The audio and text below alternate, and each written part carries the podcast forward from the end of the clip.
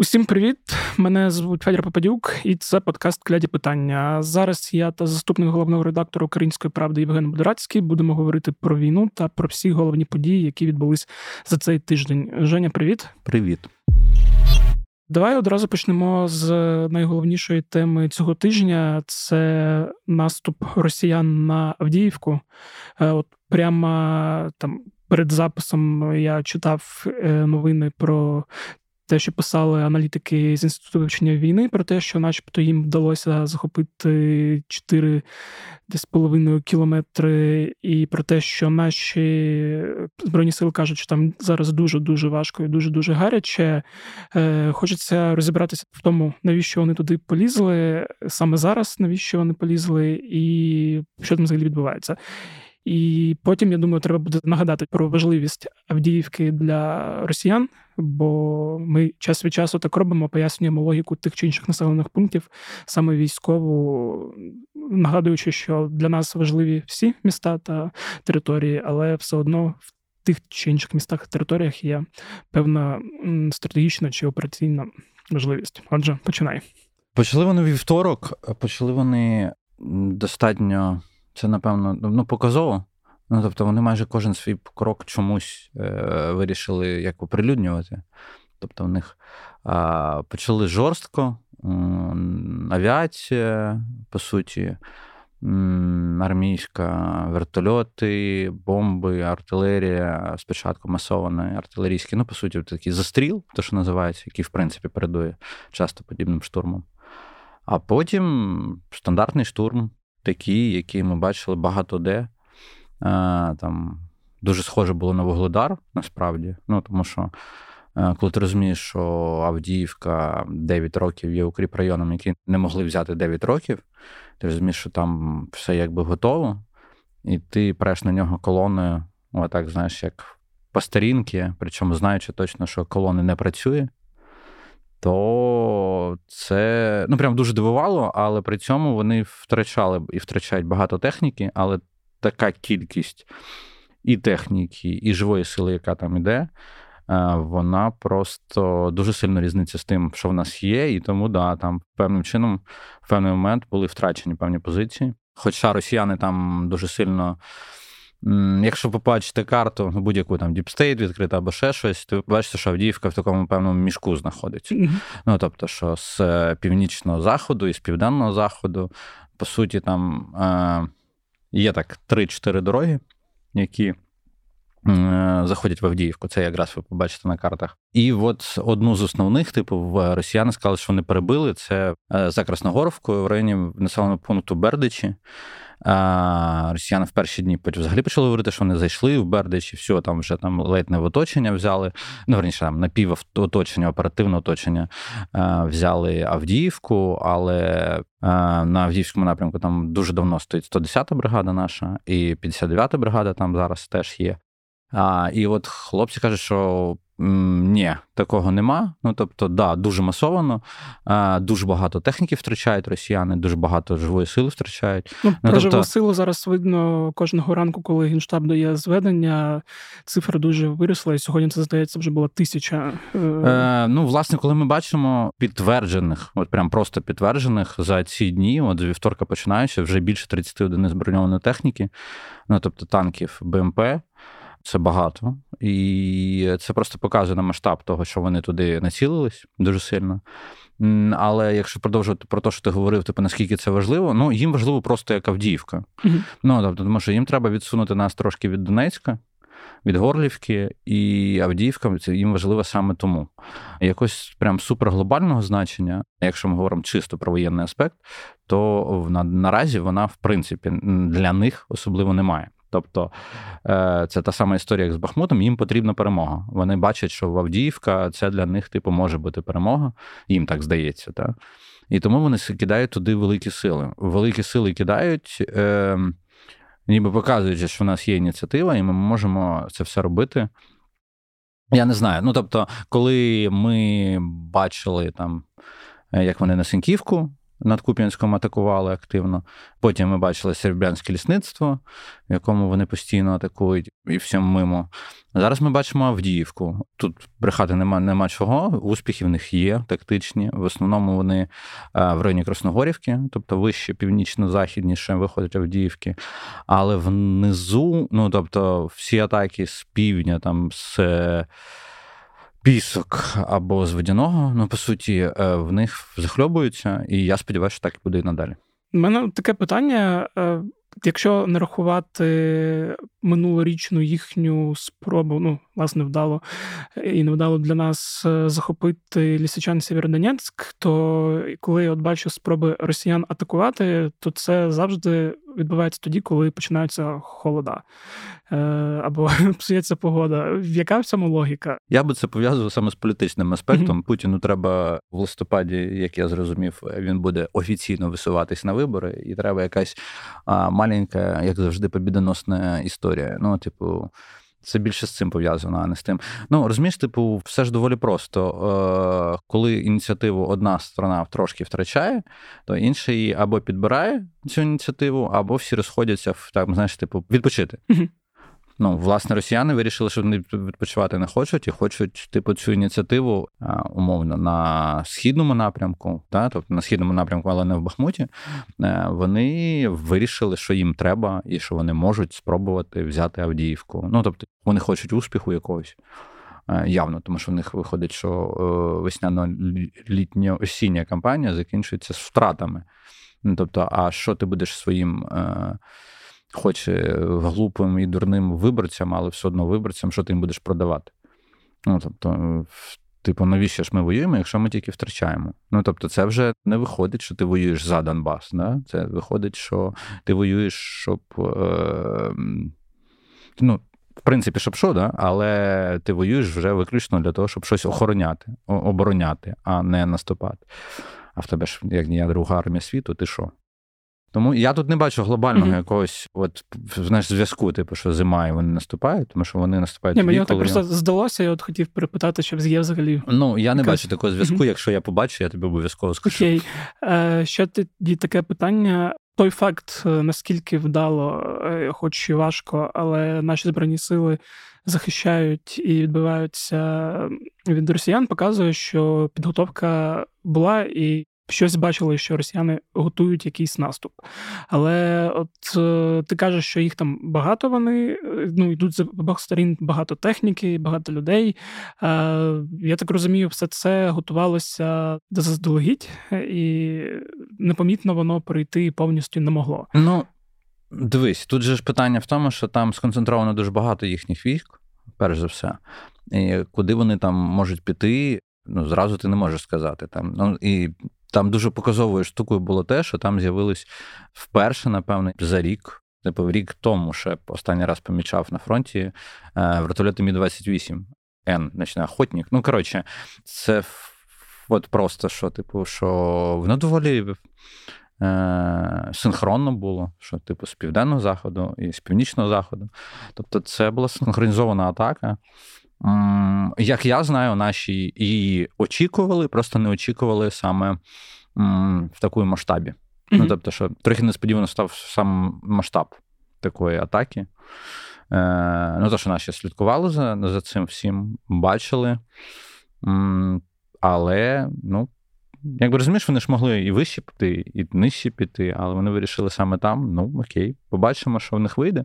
Я не не люблю говорити все, коротше, ми їх всіх повідбивали. Якщо говорити чисто про про момент, uh-huh. в моменті бої ще йдуть. Ніхто не видихся, ні одна, ні друга сторона, тобто бої ще йдуть, активні, вони намагаються максимально, по суті, штурмувати. Ну, побачимо. Ну, тобто, я б тут сильних прогнозів би не давав, типу, якби втримаємо, не втримаємо, відіб'ємо, не відіб'ємо. Тут якби трошки складніша ситуація, тому що вони туди кинули дуже багато сил, і просто треба зрозуміти, на що вони це зробили. Е, Окрім ну, елементарно того, що вони хочуть Авдіївку просто захопити. як ти захопити. Mm-hmm. Да. Тобто, який ще воно має інший сенс. Ну, тобто, Тому що там багато чого відбулося цей тиждень, саме з боку росіян. І цей пазлик треба скласти докупи і зрозуміти, ну що з чим, але це напевно треба потримати там ще, напевно, тиждень, коли зрозуміємо, е, куди вони подінуть там умовно свою 41-шу армію, яку вони зняли по суті з Лиманського напрямку і відправили на південь. Так? Це якщо вже знаєш, поза Авдіївкою, там ще відбувалась там поява 25-ї армії російської, яка в принципі мала. За даними нашої розвідки, е, за даними в принципі Буданова, да, який це озвучував в голос, типу, що за даними е, розвідки, е, вони мали вчитись з 1 вересня до 1 грудня. Ця 25-та армія, яка мала бути стратегічним резервом. Але от як ми бачимо, середині жовтня вони по суті з'являються біля Серебрянського лісництва. 25-та армія вже не готова. Ну, по суті, знаєш, типу, на, на скору руку підготовлена, але вона вже типу, прийшла на заміну 41-ї, яку зняли вниз.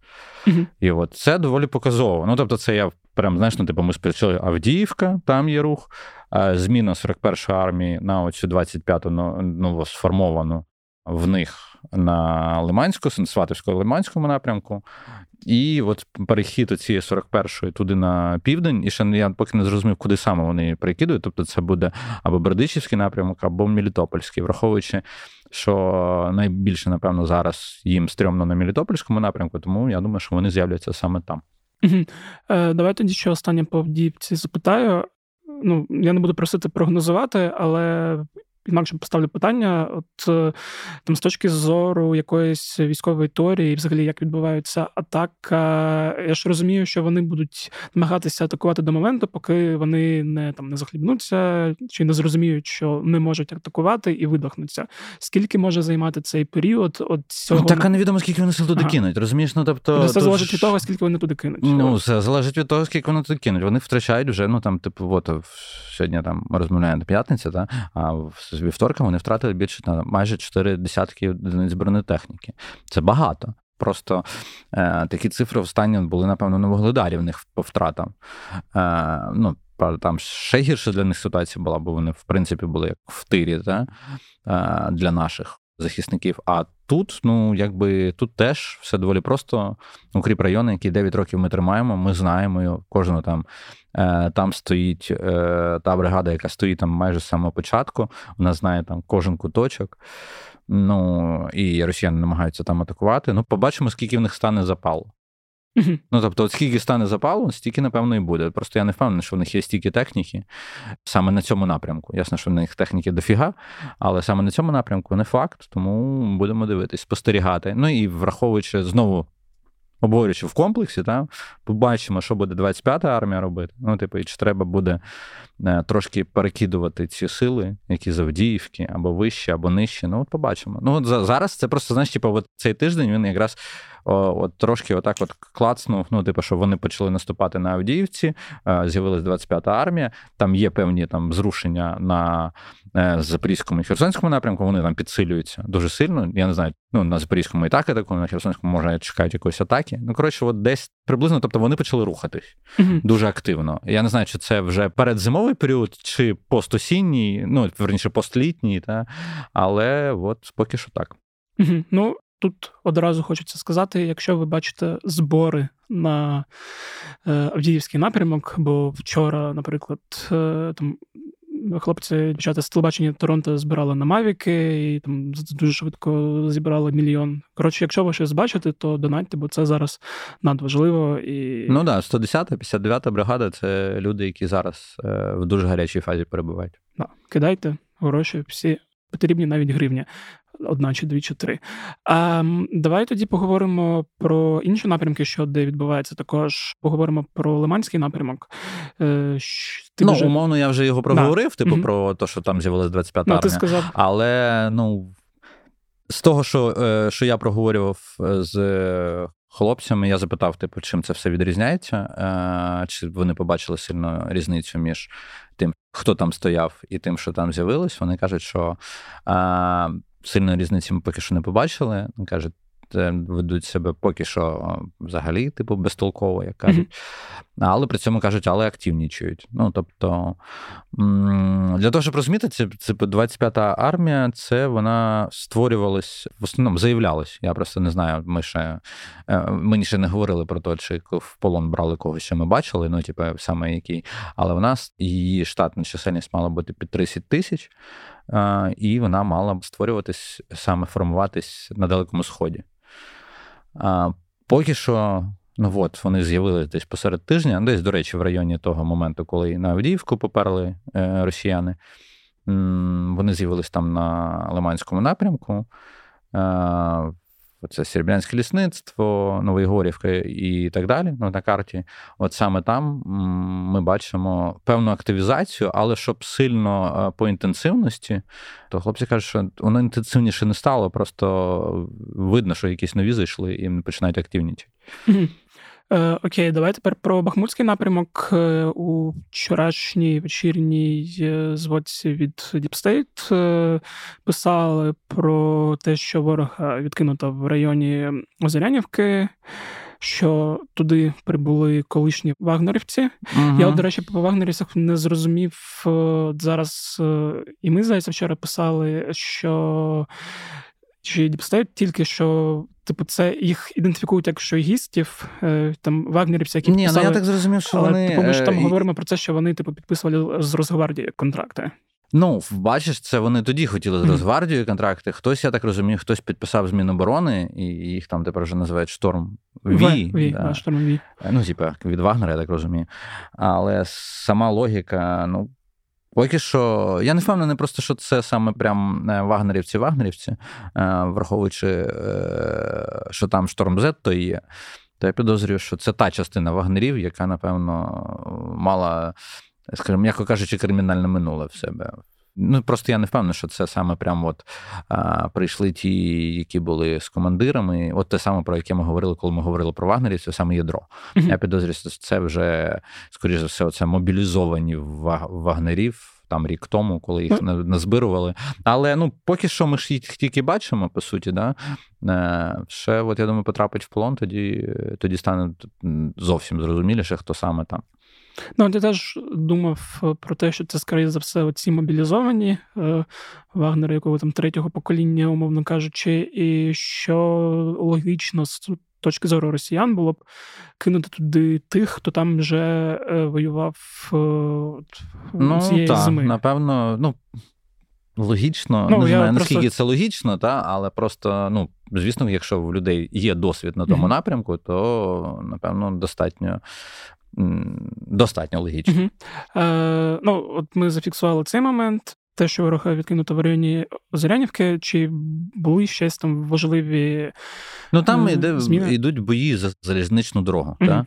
І е, вони йдуть давно, і клаптик за клаптиком нашим захисникам вдається потроху-потроху мати успіхи там. Я просто знаєш, намагаюся обережно говорити, тому що знаєш, кожен там метр дається дуже тяжко. І тфу-тфу-тфу, не знаю, як там. Поки що потрошку-потрошку рухаємось. Е, тобто і там, і якщо це говорити вже про от. Ми вже переходимо, да? і е, в районі е, Роботіна, в районі е, в напрямку на Копані, е, Новопрокопівка, е, і там теж є певні наші, е, як це знаєш, наш генстаб це називає е, малий частковий успіх. Mm-hmm. От я би теж, знаєш, так дуже акуратно би сказав все. Ну там а, все те, що відбувається там в районі Роботіного, я би так говорив, типу, отак, от акуратненько, з приводу того, що це частковий успіх. Mm-hmm. Тобто, ну, ми не говоримо про якісь глобальні прориви, але рух є. Да, бо я теж розумію, що там дуже і дуже важко.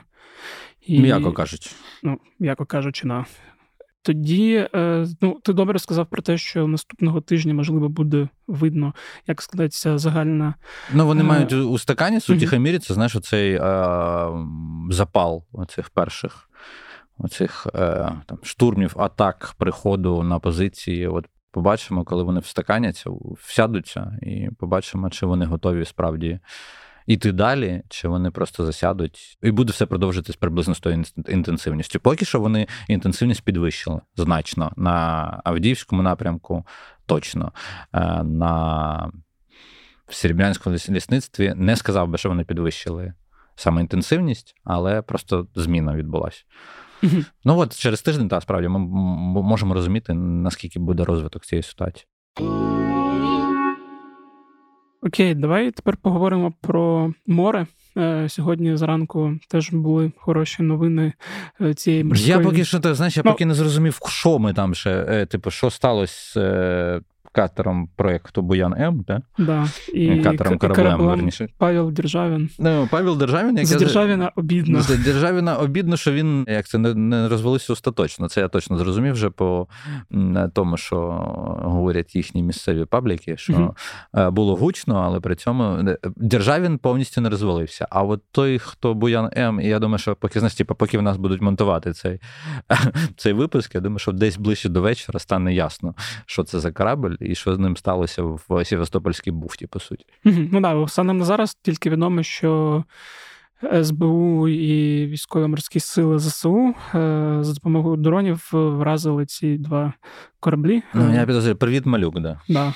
От, Але єдине, що тут знову можна сказати, що оця асиметрична війна на Чорному морі продовжується. І ну я на це дивлюся як е, знову ж на успіхи України, тому що, не маючи флоту, е, ми продовжуємо наші збройні сили продовжують. Е, Ні, ну власне Державін, БНМ це це кораблики, які ракетоносії тих самих калібрів, які, як мінімум, там здається, якщо не помиляюсь, по 8 штук.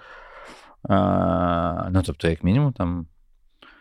От з другим ще не знаю там точно, да? але я думаю, що так, знаєш, від 12 до 16 ракет ми е, якби е, відпуску позбавлені саме цими атаками. Ну, сподіваюся, да, бо враховуючи теж знову, що і те, що ми самі розуміємо, і те, про що там сьогодні писала британська розвідка, або написала про те, що Росія накопичує ракети якраз е, для завдавання ударів по енергетичній нашій інфраструктурі, то мінус там якась кількість ракет було б дуже і дуже доречно ну, так, і добре. Це постійно треба нагадувати, особливо зараз, коли там в Києві в багатьох містах центральної України, північної України. Я не кажу про Харків, на жаль, там про Суми і Чернігів, але. Умовно, ті, якщо ви думаєте, що в Києві типу стало тихше, і воно справді стало тихше, то я вас розчарую. В скажімо, в повітряних силах мені говорять, що вони фіксують дуже багато підготовчої роботи на аеродромі Олен'є. Тому не знаю коли, але сам факт того, що воно може початись в будь-який момент, він якби дуже і дуже ймовірний. Ну да, і чим далі до опалення, тим він так нависає все сильніше і сильніше. Да. Про це теж часто думаю, що ну, лягаючи спати кожну ніч, що е, треба бути готовим до раптових прокидань. Давай поговоримо про іншу важливу тему, про війну, яка зараз е, розгорнулася на Близькому Сході між Ізраїлем та Палестиною, але ми не будемо зараз е, робити якийсь там спецтему, що взагалі відбувається там. Мені те, що відбувається в Ізраїлі, цікаво в контексті того. Що відбувається у нас, і як може вплинути е, війна там на підтримку від західних союзників у нас, по-перше, і як все це може помінятися. В інтерв'ю там Роману Кравцю, е, голова ГУР Кирило Буданов, казав, що якщо Ізраїль е, впорається швидко, то ніяких змін може не відбутися. Якщо це затягнеться на довший період, то ну, ми можемо відчути на собі певні ефекти. Я от тебе хотів запитати, які ефекти ми можемо відчути, і з чим в Ізраїлі є своя зброя. Е, це перш за все, та, що треба згадувати. Тому я не буду інтерпретувати сильно Буданова. Та? Угу. Хто хай займається ті, хто любить е, цю тему, тематику, знаєш, інтерпретацію слів. Але власне наразі у Ізраїля вистачає своєї зброї для того, щоб виконувати ті е, задачі, які, скажімо, перед Цахалом поставили там військово-політичне керівництво угу. своєї, своєї держави. Поки що в них воно є. А, Тобто, певна там точкова допомога від штатів вже йде. Вони так само. Е, От, знаєш, тут ми тут ми вступаємо на поле політики великої. І тут треба акуратно да, з геополітикою, тому що ну, е, тобто, в нас останнім часом були проблеми з тим, щоб в Штатах у зв'язку з виборами е, з нашою допомогою. Ну, верніше, якби проблеми з законодавчою її пролонгацією, я би так сказав, тому що вона йде, вона продовжується, але от пролонгування її підвисло. І тому зараз вже умовно там намагаються, я так розумію, в пакет все разом зробити. Тобто Ізраїль, Тайвань і Україна отримують там якимось там одним законодавчим актом, типу, ну там е, так знаєш, прапорець на допомогу. Чи стане це, ну, типу, там нам помічне, що там в тому пакеті теж буде Ізраїль, в якому гаряче, якому теж треба. Я не знаю. Ну, знаєш, тобто для нас... Тайвань, в якому поки що не гаряче, але в якому е, всі прогнозують... Ну, Просто в в мене, хай мене простять е, там жителі Ізраїлю, в мене кипить наша війна. Ну, тобто, ну, це перш за все. Я... Е, тому е, яким чином це буде допомога, мені головне, щоб вона не припинялась, тому що це вона дуже потрібна. Е, якщо так, то окей, хай так буде. Ізраїль власними силами може впоратись. Дуже часто нас порівнюють Ізраїлю палестинський, верніше, не так, ізраїлю-хамасський конфлікт, тому що в нас завжди теж треба трошки. Е, якби розуміти, що це трошки різні речі, тому що там, умовно, на західному е, березі річки Йордан теж Палестина, і теж палестинці, і вони якраз з Ізраїлем в даний момент не воюють. Тобто там різні були ситуації, але в даний момент вони не воюють, а воюють тільки сектор гази. Та? І от е, це зовсім різні війни, по суті. Єдине, в чому, е, напевно, подібність це впевненість спецслужб. Е, в тому, що такого не може статись. Ну тобто, ми знали, що росіяни готують напад, але ми не знали, що це буде ширше Донбасу. Да, я, до речі, зараз одразу анонсую, що ми от зараз тобі допишемо епізод, і я побіжу писати сценарій останнього епізоду подкасту реконструкції про 24 лютого. І там, от я дуже добре згадую момент про Харків, коли от е, там, підполковник 92-ї 92-й, да. так. Щоб прям потім туди 93-я прийшла, щоб я зараз не помилився. 92-ї розповідає про те, що вони готувалися, і що вони очікували, що там буде на Куп'янськ в сторону сил ООС, але вони, коли побачили, що вони йдуть на Харків, і от всім всім, цього вони не очікували. І от якраз. В контексті неготовності спецслужб, що ну, прорахунки бувають, і Цахал, і найвідоміші ізраїльські спецслужби на весь світ теж можуть е, десь помилитися. Ну, так. Ну, от, е. на жаль, на жаль, це так сталося, тому що, на жаль, тому що дуже багато жертв серед мирного населення, серед військових. Ну, от це, от, як це, знаєш, це ціна помилки. Е, Я хотів також запитати, якщо в конфлікт там буде довгостроковий чи. А він вже довгостроковий руками він там триває. Просто питання в тому, що це просто гаряча фаза, яка по суті дозволила ізраїльській владі активувати пункт в їхньому законодавстві, який mm-hmm. називається війна. Ну, по суті, типу, ми в війні. Хоча насправді там в тій чи іншій мірі там в них там раз в 3-4 місяці постійно прилітало щось. А, Ну тут прям гаряча фаза війни. Велике питання в мене. Ну тобто, коли ти вивчаєш тему, ти розумієш що це зовсім різне. Ну тобто, коли в нас намагаються показати, що типу, ось Росія, Україна, Ізраїль, Палестина це десь щось подібне. Ні, це не дуже не подібне. По-перше, ну, в Ізраїлі є перевага. Я чисто про воєнне говорю mm-hmm. зараз. Не буду говорити торкатись ні політики, нічого іншого. Просто про воєнне. В них є авіація, вона, вони її застосовують. Ми це прямо зараз бачимо активно. Да? Вони там, тобто, бомблять е, там інфраструктуру воєнну в Газі. Так? У них є авіація, в них є танки, є все те, чого в нас, по суті, було дуже мало. Проти нас була регулярна і є проти нас регулярна армія. Як не остання в світі, скажімо так. А проти них, по суті, там умовно терористичні організації, які підтримуються певними державами, які цього визнавати не хочуть. Ну, умовно, там е, з нами всіма улюблений в лапках Іран. Та? Е, і це просто різні речі. Тобто, війна двох регулярних армій і війна регулярної армії проти терористичної, по суті, озброєної організації. Ну, Це трошки різне. І враховуючи там все, що там є, ем, все, що там показують нам. Я знову ж таки, знаєш, типу, не хочу себе великого експерта по Ізраїлю, тому що я ним не є.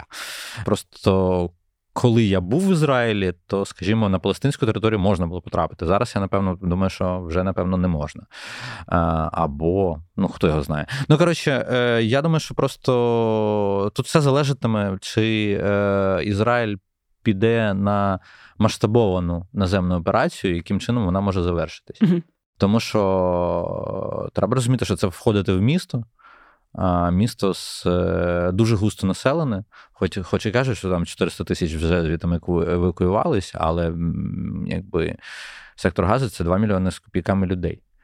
Е, в дуже густо населені райони, і як там е, діяти регулярній армії, по суті, проти нерегулярної армії, знаєш, а по суті там терористично збройної організації, це велике-велике питання. Угу. Е, Останнє питання по цій темі в контексті Росії хотів запитати. Ну, ми розуміємо, що їм це вигідно росіянам цей конфлікт, бо він відволікає увагу від України. Угу. Чи віриш ти, що там якісь вуха стирчать в тому конфлікті, ну, в тому, що почала. Е, ну, я не знаю, Хамас. знаєш, типу, е, ми так можемо просто до параної дійти. Е, їм 100%. Ні, ну тобто, знаєш, ми якби. Ну, в плані, що Можем, Росія ну... всюди, знаєш. Е, принципі, їм вигідно. Я думаю, що е, я підозрюю, що вони знали про ці плани, скоріш за все. Е, Я думаю, що вони допомагали якимось чином. Тобто, наша ГУР говорить про те, що їм е, допомагали росіяни певною зброєю чимось. Але чи вони їх прямо підбурювали саме зараз це зробити? Ну, я думаю, що. Е, така кількість тисяч ракет, які були е, та в ніч на ту суботу, коли ну, Хамас ну, атакував. Ну, та, Хамас атакував. А, Я думаю, що. Якби знаєш, типа, вуха там є, але я б не сказав, що саме їхні вуха там основні. Зрозуміло.